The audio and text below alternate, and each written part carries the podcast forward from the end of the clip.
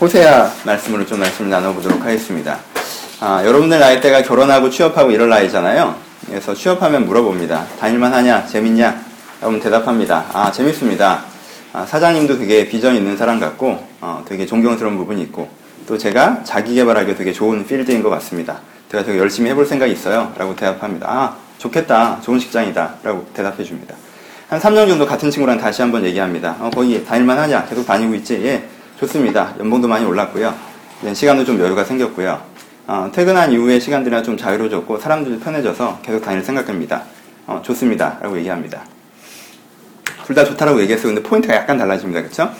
결혼합니다. 결혼하니까 행복하냐? 라고 물어봅니다. 대답하죠. 아, 행복합니다. 밖에서 만나고 놀다가 집에 오니까 되게 새롭습니다. 가족이 된다는 게 되게 특별한 느낌인 것 같습니다. 집에 너무 자주 들어, 빨리 들어보고 싶어서 오히려 문제입니다. 너무너무 재밌습니다. 한 4년 지났습니다. 결혼해서 행복하냐? 아, 행복하죠. 세상에 내 편이 있다는 게 참 중요한 일인 것 같고, 애기 키워주고, 정말 박봉인데 갖다 주면 살림 잘하는 거 보면 고맙습니다. 행복합니다. 라고 얘기합니다. 좋다고 하고 행복하다고 얘기합니다. 근데 듣는 사람 입장에서 어떻죠? 조금 당황스러운 부분이 있습니다. 그쵸? 직장 가서 좋다고 얘기했어요. 좋니? 예, 좋아요. 좀 이따 물어봤어요. 3년 뒤에. 좋니? 예, 좋아요. 본인은 변한 게 없는 것처럼 좋다라고 대답을 해요. 근데 제 입장에서 어때요? 얘는 어때요? 변했죠? 뭐가 변했습니까? 정의가 변했습니다. 좋다는 정의가 변한 거죠. 원래 좋다, 좋은 직장의 정의가 뭐였죠? 일할 때 보람을 느껴주는 직장이 얘에게 좋은 직장이었어요. 직장을 구한 사람들은 대부분 그런 기준을 사용합니다. 그렇죠? 내가 이 일을 하면서 보람을 느낄 수 있느냐? 내가 성장할 수 있느냐? 이 회사가 바라보는 방향이 가치 있는 방향이냐? 이런 걸 생각합니다. 일할 때 보람을 느끼는 직장이 좋은 직장이다. 한 3년 뒤에 물어봤습니다. 좋다고 했죠? 그때 대답할 때는 정의가 어떻게 내려졌죠? 좋은 직장은 뭐예요? 일이 끝나고 좋은 직장이 좋은 직장입니다. 그쵸? 일을 끝나고 놀 시간을 주고 일을 끝나고 놀 돈을 주는 회사. 여기가 좋은 직장이죠. 일이 끝났는데 놀 시간도 없고 놀 돈도 없다면 이건 나쁜 직장이 되는 거죠. 개념이 전혀 달라집니다. 일을 할 때 보람 있는 직장이 좋은 직장이냐? 일이 끝나고 소비할 때 보람 있는 직장이 좋은 직장이냐? 일을 하면서 가치를 주는 직장이냐? 일을 끝난 다음에 소비할 때 가치를 주는 직장이냐? 어떻게 보면 전혀 상치될 수 있는 개념인데 이 사람은 자기가 변했다고 전혀 생각하지 않고 자기는 계속 좋은 직장에 다니고 있다고 얘기를 한다는 것입니다. 결혼 얘기를 특별히 안 해도 알겠죠? 처음에 이 사람이 결혼할 땐 이 여자와 함께 있다면 정말 세상이 행복할 것 같다. 이 남자와 함께 있다면 정말 세상이 행복할 것 같다라고 함께에 방점을 둡니다. 근데 한 3, 4년 정도 지나면 함께가 아니라 내가 없을 때 내 아이를, 내가 없을 때 내 가족을, 혹은 나가서 돈을, 내와 함께 있는 시간이 아니라 나로 따로 있는 시간 그가 뭐 해주는 거에 더 행복감을 느끼기도 한다는 것입니다. 뭐가 달라졌어요? 정의가 달라졌죠. 근데 본인은 그 정의의 변화를 못 느끼는 경우가 발생한다는 것입니다. 이것이 정의에 도취되는 순간입니다. 우리는 가끔 이런 정의의 도취를 경험하면서 살아갑니다. 내 스스로는 일관성이 있다고 생각하지만 옆에 사람이 보기엔 하나님 보시기에는 일관성이 끊어졌는데 전혀 다른 쪽으로 넘어갔는데 본인은 똑같다라고 생각하는 경우죠. 이스라엘 경우에는 뭐에 대해서 이런 정의 도취 현상이 벌어졌습니까? 신앙에 대해서 이런 정의도취 현상이 벌어졌습니다. 하나님이 보시기에는 얘네들이 변했는데 얘네들은 자기들이 똑같다고 얘기합니다. 그 전권은 따로 얘기하죠. 좋을 때는 어땠는지 모르겠지만 현재 도치된 개념에서 이 변질된 개념에서 이 사람들은 어떻게 생각하고 있습니까? 자기는 신앙이 좋다고 생각합니다. 왜요? 나는 제사와 번제를 잘 드리고 있기 때문에 난 신앙이 좋다라고 새로운 개념을 갖게 됐습니다. 그전에는 하나님을 아는 것과 인애가 좋은 신앙이라고 얘기했는데, 그쵸? 그러니까 원래는 하나님을 아는 것과 인애가 좋은 신앙이었는데, 이건 좀 이따 자세히 얘기합시다. 근데 도치돼서 어느 시점에서 내가 제사와 번제를 잘 드리고 있으니까 난 신앙생활을 되게 잘하고 있다라고 생각하기 시작했다는 것입니다. 이게 이스라엘의 가장 큰 문제였습니다. 여러분, 아, 이스라엘 하면 우리가, 이건 좀 다른 얘기지만요. 이스라엘 하면 우리가 되게, 어, 워낙 타락했고, 워낙 문제가 많고, 뭐 이런 식의 이미지를 굉장히 많이 갖고 있죠. 근데 이 시대가 어떤 시대냐면요. 여로보암 2세 시대입니다. 앞부분에서 읽으셨죠? 여로보암 2세 시대는요. 그래도 부흥 운동이 조금 일어났던 시대입니다. 어떤 식의 부흥 운동이었냐면, 아, 아예 그전에는 바알을 섬기고 우상을 섬기는 데까지 갔다가, 그건 아니지 않느냐라고 하고, 초기 여로보암 신앙, 하나님을 섬기되 약간 자기 마음대로 섬기는 것까지는 회복이 됐던 시기예요. 그리고요, 물리적으로도 어땠냐면요, 여로보암 2세 시대는요, 실제적으로는 다윗의 전성기 때보다 영토가 더 넓어졌던 시기입니다. 그러니까 북이스라엘 객관적인 역사를 바라보면요, 성경에서는 조명을 안 하고 있지만, 이스라엘 역사를 바라본다면 경제적으로 가장 풍성했던 시기라는 거예요. 초기 빼고는. 다윗과 솔로몬의 영광의 시대를 빼고는요. 아, 개국은 그렇게 했으나 그다음부터 계속 깔아줬었는데 그 영광이 회복되는 것처럼 보여주던 시대가 여로밤 2세 시대입니다. 화려했던 시대죠. 신앙이 그래서 좀 좋아지고 있었던 시대라는 것입니다. 근데 하나님께서는 이들 가운데 뭐라고 얘기하십니까? 너희들이 의미가 원래보다 도치되어 있다고 얘기하시는데 그 도치된 의미라는 게 원래 신앙이라는 건 A가 있는데 B가 돼버렸습니다. B는 뭐예요? 제사와 번제를 신앙으로 생각하고 있다는 것입니다. 정말 안 와닿죠. 왜요? 여러분은 제사와 번제 시대에 살고 있지는 않으니까. 좀 더 생명력을 붙여봅시다. 그 사람들이 어떻게 하고 있습니까? 제사의 날이 되었습니다. 이 사람들한테 제사가 중요해 중요하지 않아요. 중요합니다. 오늘도 하나님께 드리기 위해서 내가 갖고 있는 양떼 중에 가장 이쁜 양떼를 찾습니다. 그리고 정말 새하얀 놈을 딱 만나면 와 하나님께서 이 양떼를 예, 이 양을 예비하셨구나 기쁩니다. 그리고 그 양을 가지고 하나님께 바친다는 생각을 하면서 쫄래쫄래쫄래 갖고 갑니다. 그렇죠? 그리고 갖고 가면요 제사장들 중에서 선호하는 제사장이 있지 않겠습니까? 그렇죠? 여러분 인도 가서 그런 거 보신 분들도 있지만 칼을 잘 써서 빡빡빡 잘 자르는 사람이 있고 칼이 잘 안 들어가는 사람들이 있어요. 그렇죠? 하면서도 이제 선포하는 말들이 있는데 그걸 카리스마 있게 하는 사람들이 있고 되게 어버버버 하는 사람도 있단 말입니다. 그렇죠? 근데 하얀 양을 끌고 왔는데 그 카리스마 있는 제사장한테 딱 당첨됐어요. 걸렸습니다. 이 사람 내 양을 쫙쫙 쪼개면서 하나님 네 죄를 용서한다 딱 선포를 하는데 마음에 뭐가 있어요? 감동이 딱 오죠. 그랬어요. 그리고 이제 딱 돌아왔습니다. 그럼 마음이 어때요? 뿌듯합니다. 그렇죠? 얼마나 뿌듯하겠습니까? 지금 이 사람의 특징이 무엇입니까? 이 제사가 내 신앙이기 때문에 제사를 되게 잘 들으면 내가 신앙생활을 되게 잘하고 있다고 생각하고요. 그 생각 때문에 내가 이렇게 신앙생활을 잘했기 때문에 하나님께 나를 도와주실 거라고 생각하고 나는 내 일을 잘했다는 뿌듯함도 있으며 왠지 이 제사를 드린 이후엔 마음이 더 깨끗해진 것 같다는 기분도 든다는 것입니다. 여기 이 사람의 특징은 이렇게 얘기합니다. 인애가 아침 이슬처럼 쉬이 사라지는 사람이라고 얘기합니다. 하지만 꺾어서 봅시다. 그럼 이 사람에게 뭔 있다는 거예요? 순간적인 인애는 있다라는 것입니다. 순간적으로 그래 내가 인자하고 사랑스럽게 내가 다른 사람에게 하나님의 마음으로 살아야지라는 생각이 그 제사를 들고 잠깐 들기도 한다는 것입니다. 그리고 곧 사라지죠. 아침 이슬처럼. 제사가 신앙생활이라고 생각하는 사람. 그래서 그 제사에 집중해서 제사를 드리는 사람. 그리고 그 제사의 감격을 가지고 잠깐 동안 주 뜻대로 살고자 하는 마음도 가졌지만 곧 그것이 사라지나 그거에 큰 문제의식 없이 나는 꽤 괜찮은 신앙이라고 생각하는 사람. 호세아가 그 시대에는 제사로 살았지만 이 시대에는 뭘 얘기할까요? 이 시대의 신앙적 도치는 어떤 것들이 일어나고 있습니까? 여기서부터는 좀 상상력을 갖고 얘기해 봅시다. 내가 호세아라면, 우리가 호세아라면 이 시대의 교회와 여러분들, 우리를 보면서 아, 이 시대에는 진짜 신앙은 이건데 이런 식으로 신앙을 생각하고 있구나 라고 하는 것이 뭐가 있을까요? 제 상상력으로 몇 가지를 한번 추천해 드리겠습니다. 첫 번째, 어떤 사람은 신앙생활이 관계라고 생각합니다. 그게 맞습니다. 사람들이랑 친하지 않아요. 불편합니다. 어색합니다. 그럼 난 어때요? 신앙생활을 잘하지 못하고 있는 거예요. 그리고 혹은 이 교회가 나를 신앙생활을 잘하게 해주는 교회는 아닌 거죠. 하지만 어느 시점에서 이너서클에 들어갑니다. 교회 다니다 보면 친한 사람들 있지 않습니까? 굉장히 친한 그룹들이 있습니다. 그 사람들이랑 친해졌습니다. 그 사람들이랑 영적으로 깊은 얘기, 내 깊은 속 얘기죠. 영적인 얘기라는 게 어떤 표현일지 모르겠지만 속 얘기를 다 할 수 있고요. 속 얘기를 다 들을 수 있습니다.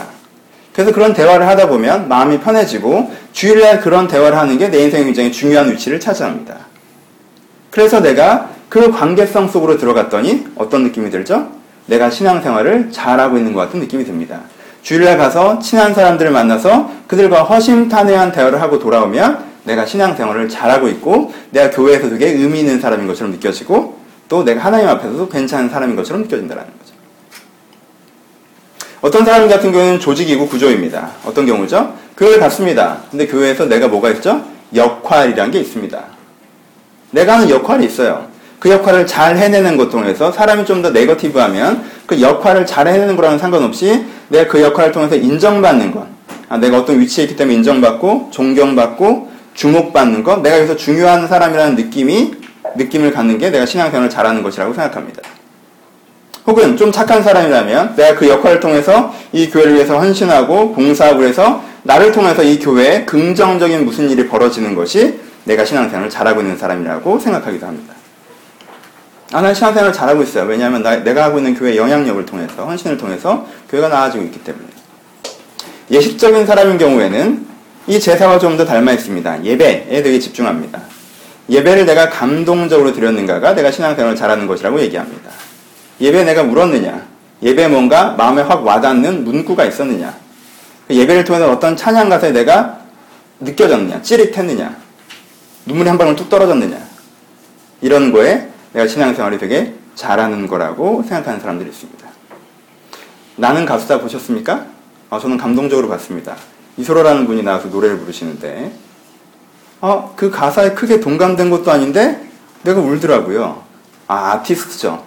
진짜 아티스트입니다. 노래를 잘해서가, 노래를 기교 있게 잘해서가 아니라, 그 사람은 진짜 어떻게 진심을 담아냈는지, 그 허접한 스피커로 전달되는 소리를 통해서도 제 마음이 흔들렸습니다. 어때요? 여러분들이 다니는 교회에 그런 찬양 싱어가 한 명 있다면 자주 올 수 있겠죠? 하여튼 어떤 사람은 내가 그 예배에 감동을 받았는가로 내가 신앙생활을 잘한다고 생각합니다.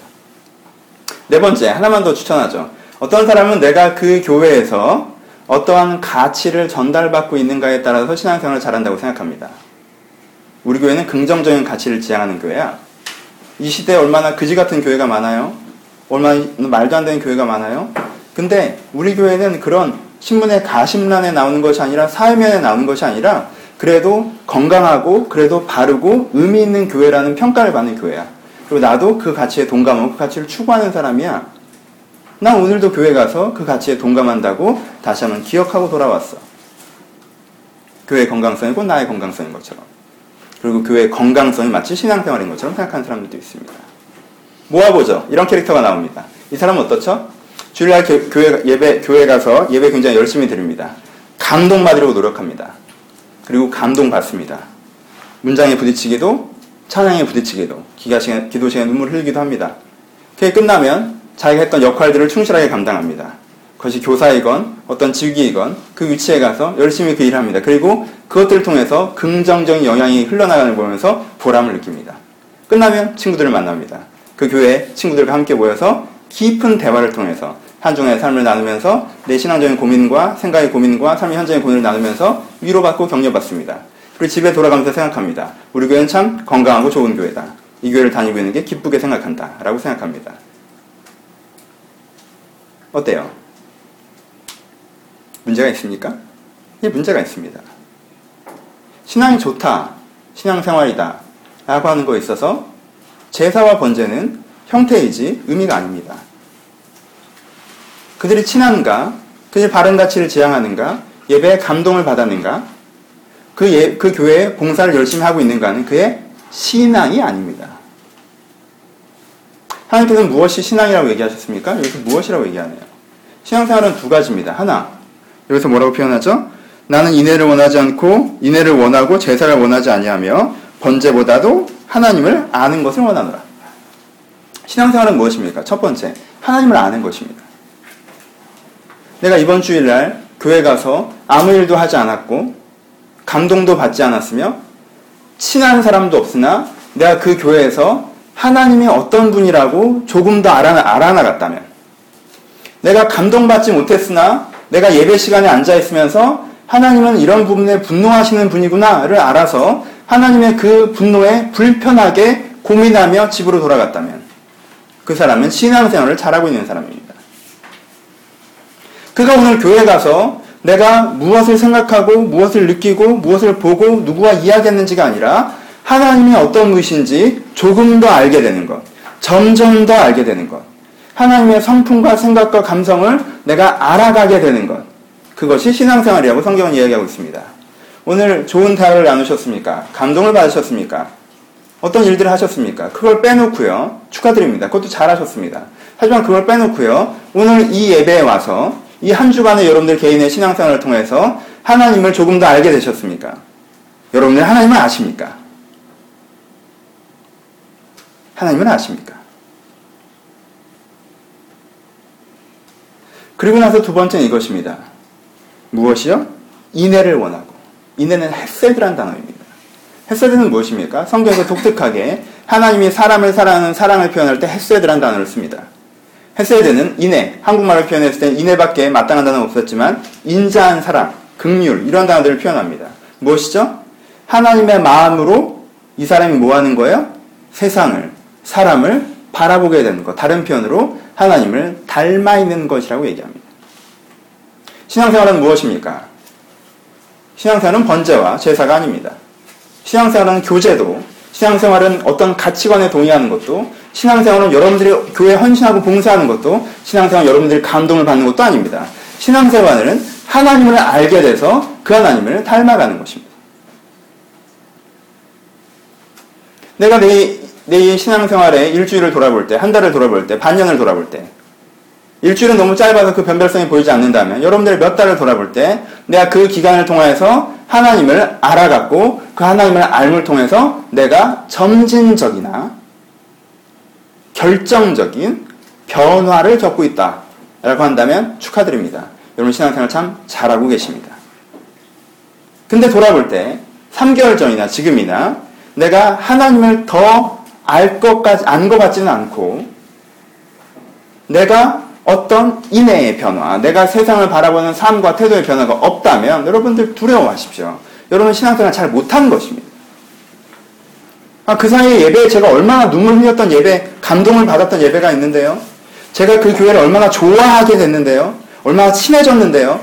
제가 그 교회에서 이런 일들을 감당했는데요. 글쎄요. 하나님은 그걸 신앙으로 카운트하지는 않으십니다. 하나님을 안다는 것. 그것은 정보적인 것이 아닙니다. 그쵸? 하나님을 안다는 건 인격적인 것입니다. 하나님을 아십니까? 하나님을 모르십니까? 가끔 이런 질문하는 친구들이 있습니다. 연애 상담하다 보면 내가 그 사람을 사랑하는지 사랑하지 않는지 잘 모르겠습니다. 한 3개월 만났는데 이게 사랑인지 아닌지 잘 모르겠어요. 저는 확실하게 대답해 드립니다. 사랑 아닙니다. 사랑인지 사랑인지 모르겠으면요. 그거 사랑 안 하는 겁니다. 사람은요, 자기가 사랑하면 선명하게 사랑하는 걸 알게 됩니다. 어떤 친구는 이렇게 물어봅니다. 아, 목사님 한 몇 번 만났는데, 소개팅에서 한 세네 번 만나는데, 내가 이 사람한테 호감이 있는지 없는지 잘 모르겠어요. 호감이 있는 겁니다. 사람은요, 자기가 호감이 없을 때 호감이 없다는 걸 선명하게 알게 됩니다. 사람까지는 아니겠죠. 호감이 있는 거예요. 그렇죠? 하나님을 아십니까? 아는 것 같기도 하고 모르는 것 같기도 하고 뭐 들은 얘기는 많은데 아는 걸까요? 모르는 걸까요? 어떤 걸 적용하는 게 맞을까요? 아리까리해? 그럼 아는 거야. 아리까리해? 그럼 모르는 거야. 어느 쪽일까요? 모르는 겁니다. 막연하게나마 인격적으로 누군가를 할 땐 안다라고 대답할 수 있습니다. 깊게 알지 못하고 잘 알지 못해도 그를 알고 있다면 안다라고 내가 정확하게 표현할 수 있습니다. 하나님 안다는 건 세 가지 의미가 있습니다. 첫 번째, 인격적이라는 건 지정이. 그가 나에게 어떤 마음인지 알고 있다. 그렇죠? 아, 하나님은 나에게 어떤 마음이다. 하나님 나를 사랑하는구나. 아, 거기까지 힘들다면. 하나님 나한테 관심은 있구나. 하나님 나에게 호의가 있구나. 아, 하나님이 나를 쳐다보긴 하는구나. 나에게 어떤 마음이구나.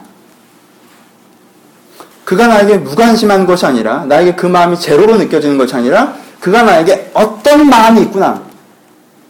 하다못해 나를 요즘에 싫어하는구나도 괜찮으니까. 하나님이 나에게 어떤 마음인지 아는 것. 그리고 하나님이 무슨 생각을 하고 계시는지를 아는 것. 하나님이 이런 생각을 갖고 계셔. 대충 알잖아요? 제 성격 아시죠? 제 마음 아시죠? 제 생각 대충 아시죠? 사람이 조금 얘기해보면 대략은 압니다. 그쵸? 아, 저 사람이 저런 생각을 갖고 저런 걸 하겠구나. 저 사람이 나에게는 어떤 마음이구나. 그리고 세 번째, 그 사람의 의지를 아는 것. 그 사람이 나와 이 세상과, 하지만 나와라고 합시다. 나와 어떻게 되고 싶어 하는구나. 어떻게 하고자 하는구나. 우리는 그걸 알 수 있습니다. 그렇죠? 그러니까 처음 만났더라도 그 사람과 한 1시간, 2시간, 3시간 하루를 지내보면요. 아, 이 사람은 나한테 호감이 있구나 알 수 있습니다. 그렇죠? 아, 이 사람은 대충 이런 생각을 갖고 교회를 해나가는구나 알 수 있을 거예요. 아, 그리고 이 사람은 나에게 이런 기대감을 갖고 나를 대하는구나 라고 알 수 있죠. 그렇죠? 근데 나는 하나님을 별로 좋아하지 않을 수 있고요. 하나님의 생각에 크게 동의하지 않을 수 있고요. 그리고 하나님의 의지와 다르게 나는 다른 방향으로 갈 수, 가고 싶을지도 몰라요. 하지만 그래도 이는 하나님을 알고 있죠. 그리고 그 알매, 그 알매 동감된다면, 하나님의 생각에, 하나님의 마음에, 하나님의 의지에 내가 동감된다면, 그가 어떻게 하겠습니까? 하나님을 동감하는 순간 닮아지겠죠. 그것이 신앙. 그것이 아니라면 실체가 없는 쇼와, 지나자, 쇼와 다를 바 없습니다. 신앙이라는 건 살아있는 하나님의 실체 가운데 접근하는 여러 가지 방법에 대한 것입니다. 그쵸? 살아있는 하나님의 실체 가운데 접근하는 여러 가지 방법이 있는 것이지 그 방법을 잘 감당할 때 살아있는 하나님과 접근하지 않아도 살아있는 하나님과 만나지 않아도 그에게 어떤 변화와 태도가 유도된다면 그것은 신앙은 아닙니다. 하나님이 임재하지 않아도 진행될 수 있는 교회. 왜? 어떤 사람은 사람들이 친해서 오고, 어떤 사람은 보람을 느끼며 오고, 어떤 사람은 감동을 받으려고 오고, 어떤 사람은 가치에 동의하기 때문에 온다면. 그래서 하나님이 임재하지 않아도 그 교회가 유지될 수 있다면, 그 예배가 유지될 수 있다면, 그 신앙이 유지될 수 있다면, 바로 이 이스라엘 교회처럼. 하나님은 지금 자기가 가고 있지 않은데, 내가 거기 도착하지 않았는데, 내가 거기 임재하지 않았는데, 이들은 여호와의 신앙을 훌륭하게 유지시키고 있는. 심지어는 바알을 떠나서 분홍이 일어났고 바알을 떠나서 여호와의 신앙이 회복됐다라고 얘기하고 있는 이런 일들이 우리 가운데 벌어져서 안 됩니다. 여러분 진짜 신앙생활을 하십시오. 우리 가운데 그러려면요. 아 그러면 번제 같은 거 하지 말아야 되나? 사람들이랑 친해지지 말아야 되나? 아 예배 다 필요 없고 주님을 알기 원합니다. 계속 이러면 되나? 우리는 그런 생각들을 합니다. 하지만요. 주님을 아는 뭘로? 통로로 번제와 율법과 기도를 주셨습니다. 구약시대 이 사람들이 어떻게 했어야 되는지 한번 상상해 봅시다. 어떻게 했었어야 돼요? 이 사람들이? 이 사람들이 이렇게 했으면 됩니다. 첫 번째, 어떻게 하죠? 율법을 들었어야죠. 그렇죠? 율법을 들었어요. 그러면 성경 공부하듯이 정보량을 취득하는 것입니까? 아니죠. 지난주에 기도원 설교를 했습니다. 기도원 설교에서 이 부분을 얘기했었죠. 포도주 틀 속에 들어가서 가장 민망하게 포도주를 털고 있을 때 너 하나님의 용사요 라고 얘기했던 하나님. 그래서 기도원을 민망하게 했던 그 하나님을 얘기했습니다.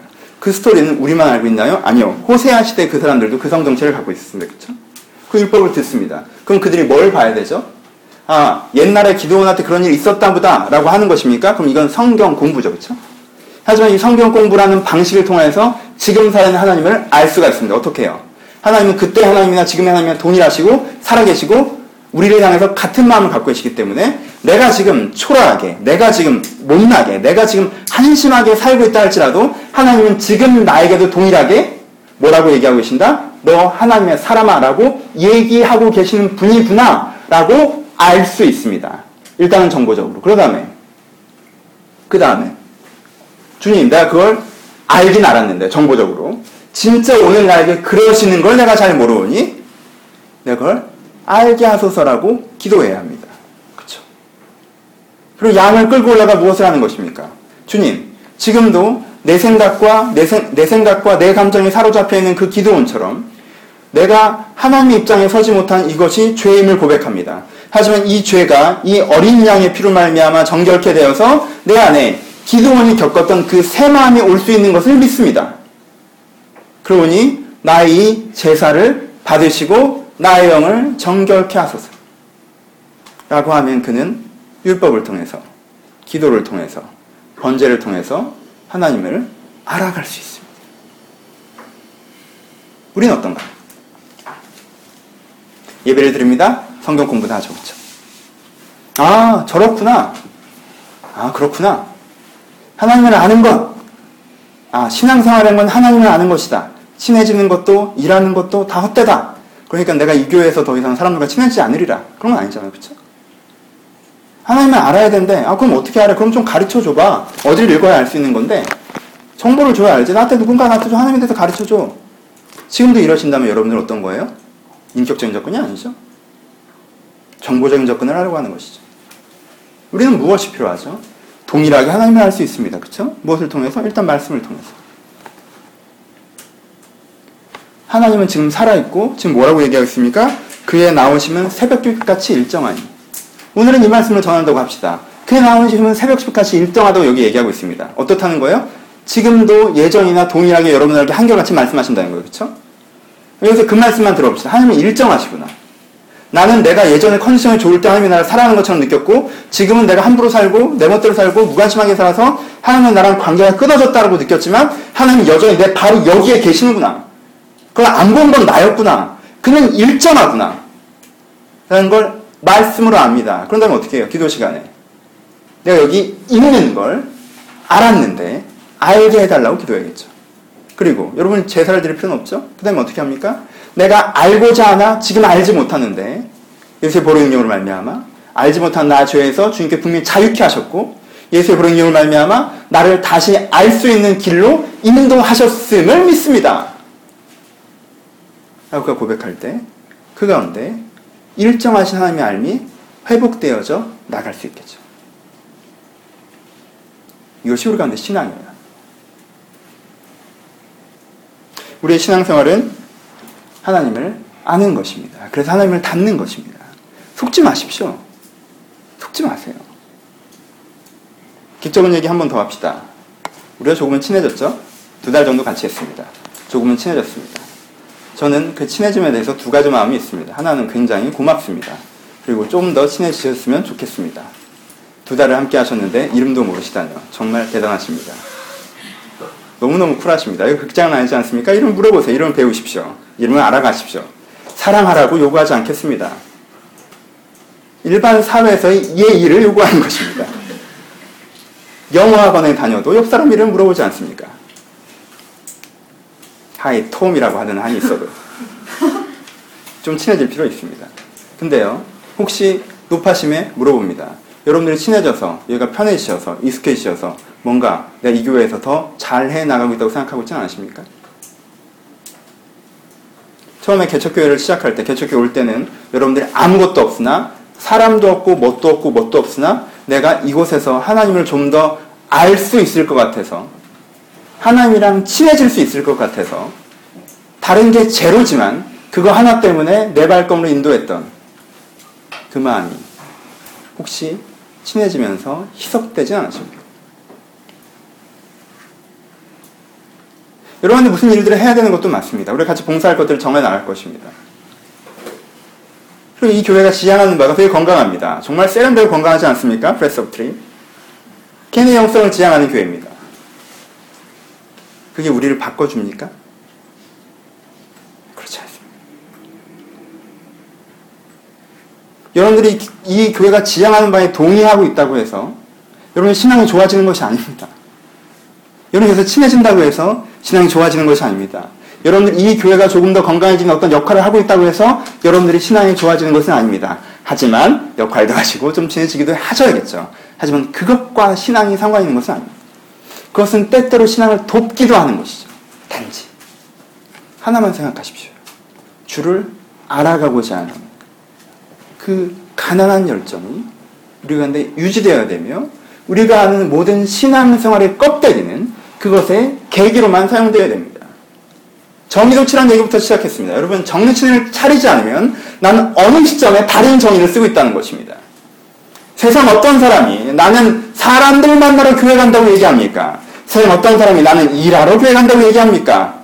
어떤 사람이 나는 감동만 받으러 교회 간다고 얘기합니까? 하지만 여러분들 정직한 여러분들의 속과 다른 사람의 속을 들여다보십시오. 많은 사람들이 이렇게 의미가 도취되어 있지는 않습니까? 스스로 덮지 않으셔야 됩니다.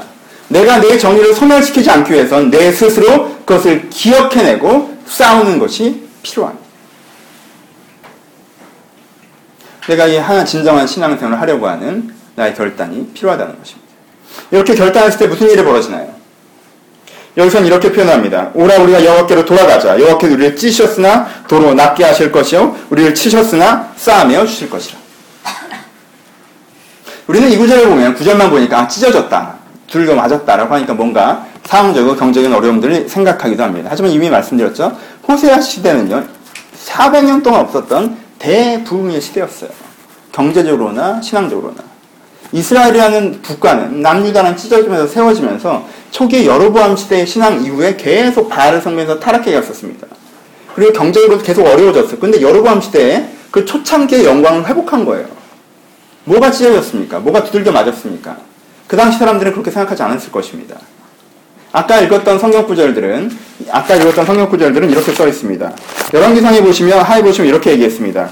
지금 그 당시에 이스라엘 영토를 회복하되 하맛 어기에서부터 아라바 바다까지 하였으니 이는 이렇게 영토가 회복이 일어나는데 이는 왜요? 26절에 여호와께서 이스라엘의 고난이 심하여 매인자가 자도 없고 노인자도 없고 이스라엘 도울 자도 없음을 보셨고 여호와께서 또 이스라엘 이름을 천하에서 없이 하겠다고 아니하셨으므로 요아스의 아들 여호보암의 손으로 권하셨습니다. 무슨 말이죠? 이스라엘이 없어지는 게 의도는 아니기 때문에 그렇죠? 근데 그냥 두면 돈 내는 사람이 아무도 없어서 없어질 지형이기 때문에 일단 은혜롭게 살려는 건 차지하고 사람부터 살려놓고 그 다음에 신앙 얘기 하자라고 하고 뭐 한 거예요? 사람부터 살려놓은 분위기였어요. 축복의 시대가 아니라. 근데 이 사람들은 어떻게 생각하고 있어요? 그냥 일단 내용이 하나도 없는 걸 껍데기 먼저 세워놓고 내용을 채우려고 하시는데 껍데기 먼저 세워놨더니 자기들이 잘 되고 있다고 생각하는 거죠. 괜찮다고 생각하는 거죠. 살만하다고 생각하는 거죠. 그러니까 이런 사람이죠. 어떤 사람이에요? 사회적으로 꽤 요즘에 잘 나갑니다. 자기 인생 중에서 제일. 인생 중에 사회적으로 제일 잘 나가요. 성격이나 관계나 필드나 연봉이나 다 좋아졌습니다. 그리고요, 교회 생활도 열심히 합니다. 아까 느꼈던 보람과 관계와 감동을 가지고 교회 생활을 열심히 해요. 근데 자기 혼자 어떻게 생각하고 있어요? 아, 내가 이렇게 신앙생활 열심히 했더니 하나님께 나 이렇게 축복하셨구나 라고 생각하고 있는 거죠. 이 환상의 조합이 되면요, 천하의 교만한 자가 돼서 누구에게도 안 됐습니다. 하나님께서는 지금 뭐라고 얘기하신 거예요, 이 사람한테? 너는 찢어져 있다고 얘기하시는 거예요. 찢어져 있다는 게 뭡니까? 북이스라엘과 남유다의 찢어짐을 얘기합니다. 그쵸? 북이스라엘과 남유다가 찢어졌어요. 근데 싸매어 주일 것이요. 라고 얘기합니다. 단지 통일한 부분을 얘기하는 게 아니에요. 뭐예요? 북이스라엘과 남유다가 찢어졌던 의미는요. 원래 하나님께 이스라엘을 세우셨던 의미. 뭐예요? 하나님의 나라, 하나님의 뜻, 하나님의 세상이 이렇게 될 수 있다는 걸 세상에 보이시려고 만드는 거예요. 너 혼자 잘 먹고 잘 살고 만든 게 아니라. 그쵸? 그러니까 찢으시는 걸 회복한다는 뜻은 무엇입니까? 너희 가운데 이렇게 진정한 신앙을 회복하면 너희 가운데 무슨 일이 벌어진다? 너희 가운데 사명의 삶이 회복되어진다는 거예요. 나를 통해서 세상에 무슨 일이 일어날지 하나님께서 나를 통해서 세상에 무슨 일을 일으키고자 하시는 그 삶으로의 인도함이 이어진다는 것입니다. 그렇죠? 그것이 우리 가운데 있는 것이고 우리 가운데 기대해야 되는 것이라고 이야기하고 있습니다. 결론 갑시다. 결론 간다고 조금 더 하는 거 알죠? 그럼 우리는 뭘 해야 되죠? 그래서 이렇게 얘기합니다. 오라 우리가 여호와께로 돌아가자 여호와께 우리를 찢으셨으나 도로 낫게 하실 것이요 우리를 치셨으나 싸매어 주실 것이라. 그리고 3절에 그러면 우리가 여호와를 알자. 어떻게? 힘써 여호와를 알자. 그에 나타나시면 새벽빛같이 일정하니 비와 같이 땅을 적시는 늦은 비와 같이 우리에게 임하시느니라 라고 얘기합니다. 지금 어떻게 하라고 얘기합니까? 이 이스라엘들에게 이스라엘들이 각성해야 되는 포인트는 뭐가 있어요? 여러분 사실요 교회 가서 봉사하고 주는 감동 받고 그리고 사람들이랑 나누고 오는 게 훨씬 더 쉽죠 그렇죠? 쉬워요 텐션이 필요 없습니다 근데 이 사람들에게 뭘 요구합니까? 텐션을 요구합니다 어떻게 하라는 거예요? 힘쓰라는 거예요 뭐에 대해서? 여호와를 알고자 형식화되는 신앙을 극복할 수 있는 길은 한 가지밖에 없습니다. 그 형식화된 신앙을 바꿀 수 있는 길은 새로운 형식을 도입하는 것이나 형식을 파괴하는 것이나 형식의 무의미함을 가르치는 것이 아니에요. 그렇지 않습니까? 형식의 무의미함 때문에 저는 가끔은 찬양이 과잉되지 않나라고 해서 찬양을 좀 줄였습니다. 개인들 시간이 없나고 해서 시간을 늘렸습니다. 여러 가지 순서를 반복하는 것으로 예배를 드렸다고 생각하지 않게 하기 위해서 순서를 굉장히 담백하게 단순화시켰습니다. 하지만 이 형식 여러분들 변화시킵니까? 아니요. 이 형식에 갔다면 사람들이 변화되나요? 아니요. 여기서도 마음을 잃어버리면 좋을 수도 있고 신경 쓰지 않을 수 있고 지루할 수 있고 답답할 수 있고 부담스러울 수 있습니다. 형식은 아무것도 바꾸지 못합니다. 형식이 어떠하든 그것을 바꾸는 것은 무엇입니까? 어떤 필드를 마련해 주던 간에 하나님을 알고자 하는 강한 동기부여를 가진 자가 말씀을 듣고 기도를 하고 성경을 배우고 그것이 다 하나님을 알고자 하는 통로로서 그것을 접근할 때 그 사람에게 하나님을 아는 진정한 신앙의 역사가 일어날 수 있다는 것입니다. 신약성경 이것은 무엇이라고 표현합니까? 신뢰에 가난한 자는 복이 있나니? 라고 얘기합니다. 어떻게 된다? 천국이 저에게 임할 것이다. 하나님의 생각과 뜻이 저희 가운데 임할 것이라고 해요. 가난한 마음, 하나님을 알고자 하는 마음, 내가 하나님을 모르는 것에 대한 절박함. 그런 생각을 하지 않고 살다가 한 번 나와서 예배 자리에 앉아 있으니까 너무 지루하니까 하나님이나 한번 만나볼까가 아니라 하나님을 알고자 하는 절박함이 있습니다. 힘써 여호와를 할 때 여러분들은 누구를 만나게 됩니까? 이미 말한 것처럼 동일하게 임재하신 하나님을 만나게 될 것입니다. 누구와? 아브라함과 이삭과 야곱과 예수 그리스도와 베드로와 모든 사람에게 동일하게 임재하셨던 그 하나님이 여러분들 바로 앞에 서 있었음을 보게 될 것입니다. 성경은 이렇게 얘기합니다. 그는 일정하다라는 거예요. 바뀐 건 누구예요? 거예요. 그는 일정하기 때문에 어떻게? 비와 같이 땅을 덮치는 늦은 비와 같이 우리 가운데 임하시리라 얘기합니다. 늦은 비의 비유들은 여러 번 얘기했습니다. 거기 그 당시 그 지역에서 농사를 지을 때 이른 비와 늦은 비가 와야 됩니다. 봄에 와야 되고 초가을에 와야 되죠. 봄에 비가 오지 않으면 씨를 뿌릴 수가 없습니다. 그렇죠? 늦은 비가 오지 않으면 수확을 하지 못해 다 타 죽습니다. 하지만 거기는 우리나라처럼 흐렸다 겠다 하지 않습니다. 비가 올 때와 비가 오지 않을 때가 선명하게 갈라집니다. 그러니까 늦은 이른 비가 오기 전까지 땅은 바싹 말라 있습니다. 근데 이 사람은 뭘로 준비하는 거예요? 비가 올 줄로 믿고 씨를 준비합니다. 그렇죠? 이른 비가 온다는 확신을 가지고 씨를 준비하는 거예요. 비가 온 다음에 씨를 준비하는 게 아닙니다. 그리고 어떻게 하죠? 늦은 비가 올 거라는 확신을 가지고 지금 햇살이 장렬하여서 이대로 있으면 이 벼들이 다 타주고 말 것인데 그래도 늦은 비가 올 거라는 확신을 가지고 뭘 준비하는 거예요? 추수를 준비하는. 무슨 뜻이에요?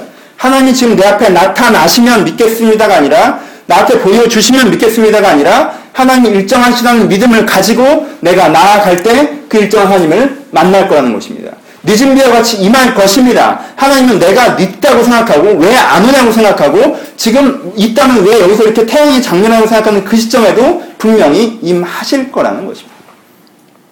그것을 믿고 나아가야 될 것입니다.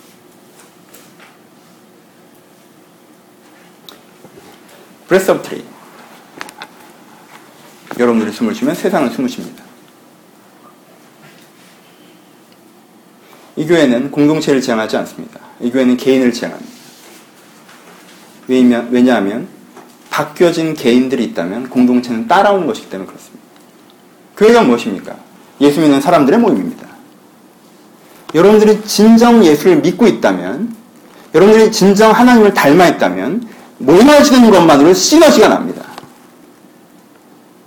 하지만 개인들이 하나님을 믿고 있지 않고, 하나님을 닮아 있지 않고, 하나님을 알아가고 있지 않고, 하나님을 알아가고자 하고 있지 않을 때, 교회적으로만 무엇인가 나타나게 하려고 한다면, 위장하거나 과장할 수밖에 없는 것입니다.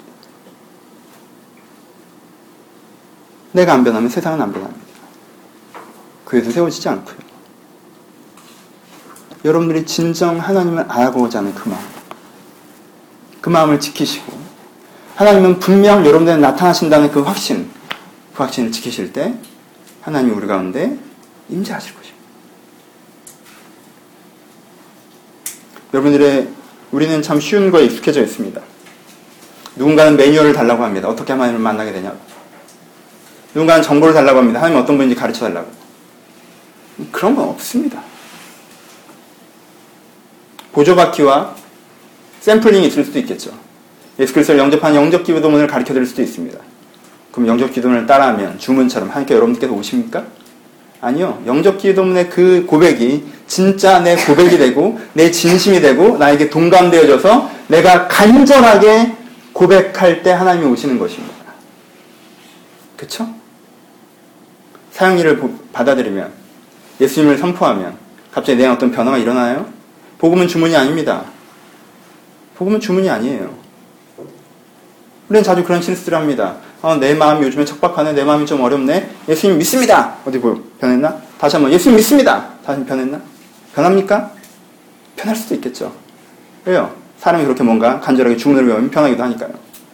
예수를 믿는다는 의미가 여러분들 건강하게 동의되어지고 몸부림쳐 고백되어진다면 변할 것입니다. 하지만 그 의미에 동의하지 않은 채 그 문장을 따라한다고 변하는 것은 아닙니다. 하나님을 만나고 싶으십니까? 하나님을 믿고 싶으십니까? 구원받고 싶으십니까? 새로워지고 싶으십니까? 몸부림치십시오. 힘써 여호와를 알고자 하십시오. 나는 가만히 있어 함께 나를 찾아오시는 것이 아닙니다. 하나님이 여러분들을 이미 찾아오셨습니다. 근데 여러분들의 눈과 시선이 튀었기 때문에 초점이 나갔기 때문에 그게 안 보이는 거예요. 하나님께 여러분을 돕고 있으니까 여러분들이 보고자 하고 보고자 하고 만나고자 하시면 만날 수 있습니다. 아, 저는 그렇게 간절히 구해도 만나시지 않던데요. 정말요? 정말요? 그러셨습니까? 그렇게 간절하셨습니까? 전 잘 모르겠습니다. 우리가 많이 기도할 때 주님께서 만나주시는 것은 아닙니다. 하나님께서 저를 만나주셨습니다. 몸부림쳐 기도할 때 만나주셨습니다. 그렇다고 일부러 굴러다니라는 얘기가 아닙니다.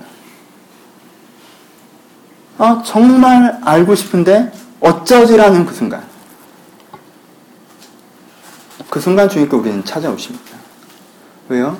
그 순간만, 그 순간 말이야말, 그 순간이야말로 우리가 하나님을 하나님으로 인정하는 순간이기 때문에 그렇습니다. 그렇게 우리는 회복될 수 있습니다. 진짜 말씀 마칩시다. 사랑하는 여러분. 여기에는 아무것도 없습니다. 여기는 아무것도 없습니다. 일부러 교회라는 간판도 없고 십자가도 세우지 않았고요. 이젠 추워서 걱정이더니 곧 더워서 걱정입니다. 좁은 장소에 함께 모이셨습니다. 왜 오셨습니까? 어떤 분은 인터넷에서 제 설교를 한 번 듣고 여기까지 찾아오셨습니다. 어떤 분은 저를 만난 지 몇 년 전인데 여기까지 오신 분들도 계십니다. 왜 오셨습니까? 목사의 설교가 좋아서요? 아, 그래요? 감사드립니다. 근데 몇 년을 제 설교를 들으신 여러분, 제 설교 몇 년 들었더니 변하던가요? 그 시점이죠. 설교가 별로라고 느껴지는 시점. 좋은 설교 몇 년 된다고 사람이 변하나요? 아니요. 안 변합니다. 안 변합니다. 사람은 믿음으로만 변합니다. 믿음은 주를 진짜 알고자 하는 마음입니다. 전 여러분들이 그 열정을 유지하셨으면 좋겠습니다.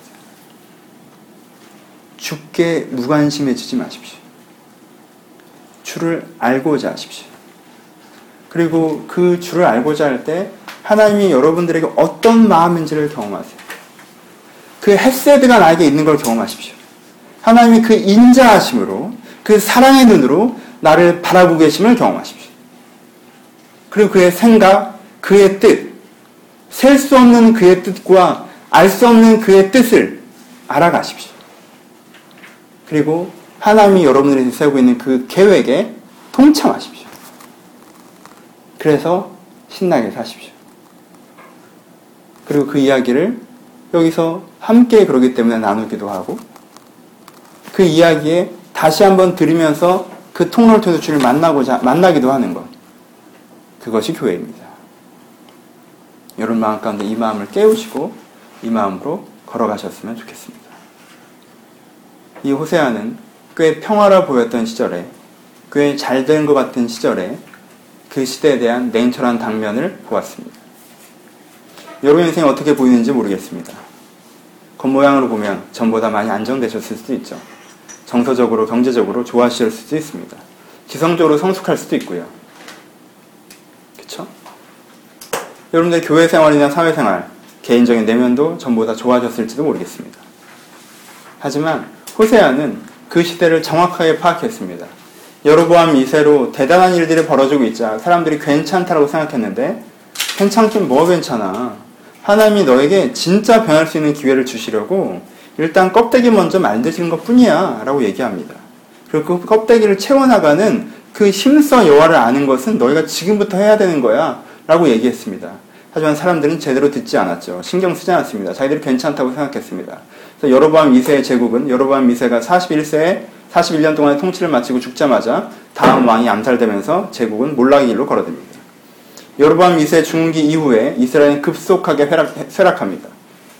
이럴 때도 왕이 승계하지 못하고 암살과 암살이 반복되면서 결국은 나라가 멸망합니다. 왜요? 하나님 이들에게 기회를 주셨는데 그들은 기회를 먹어버렸습니다. 이것이 우리 가운데 기회였으면 좋겠습니다. 여러분 인생의 단면을 냉철하게 평가하십시오. 지금 삶이 좋아지고 계십니까? 괜찮습니까? 여러분 기준을 이렇게 바라보십시오.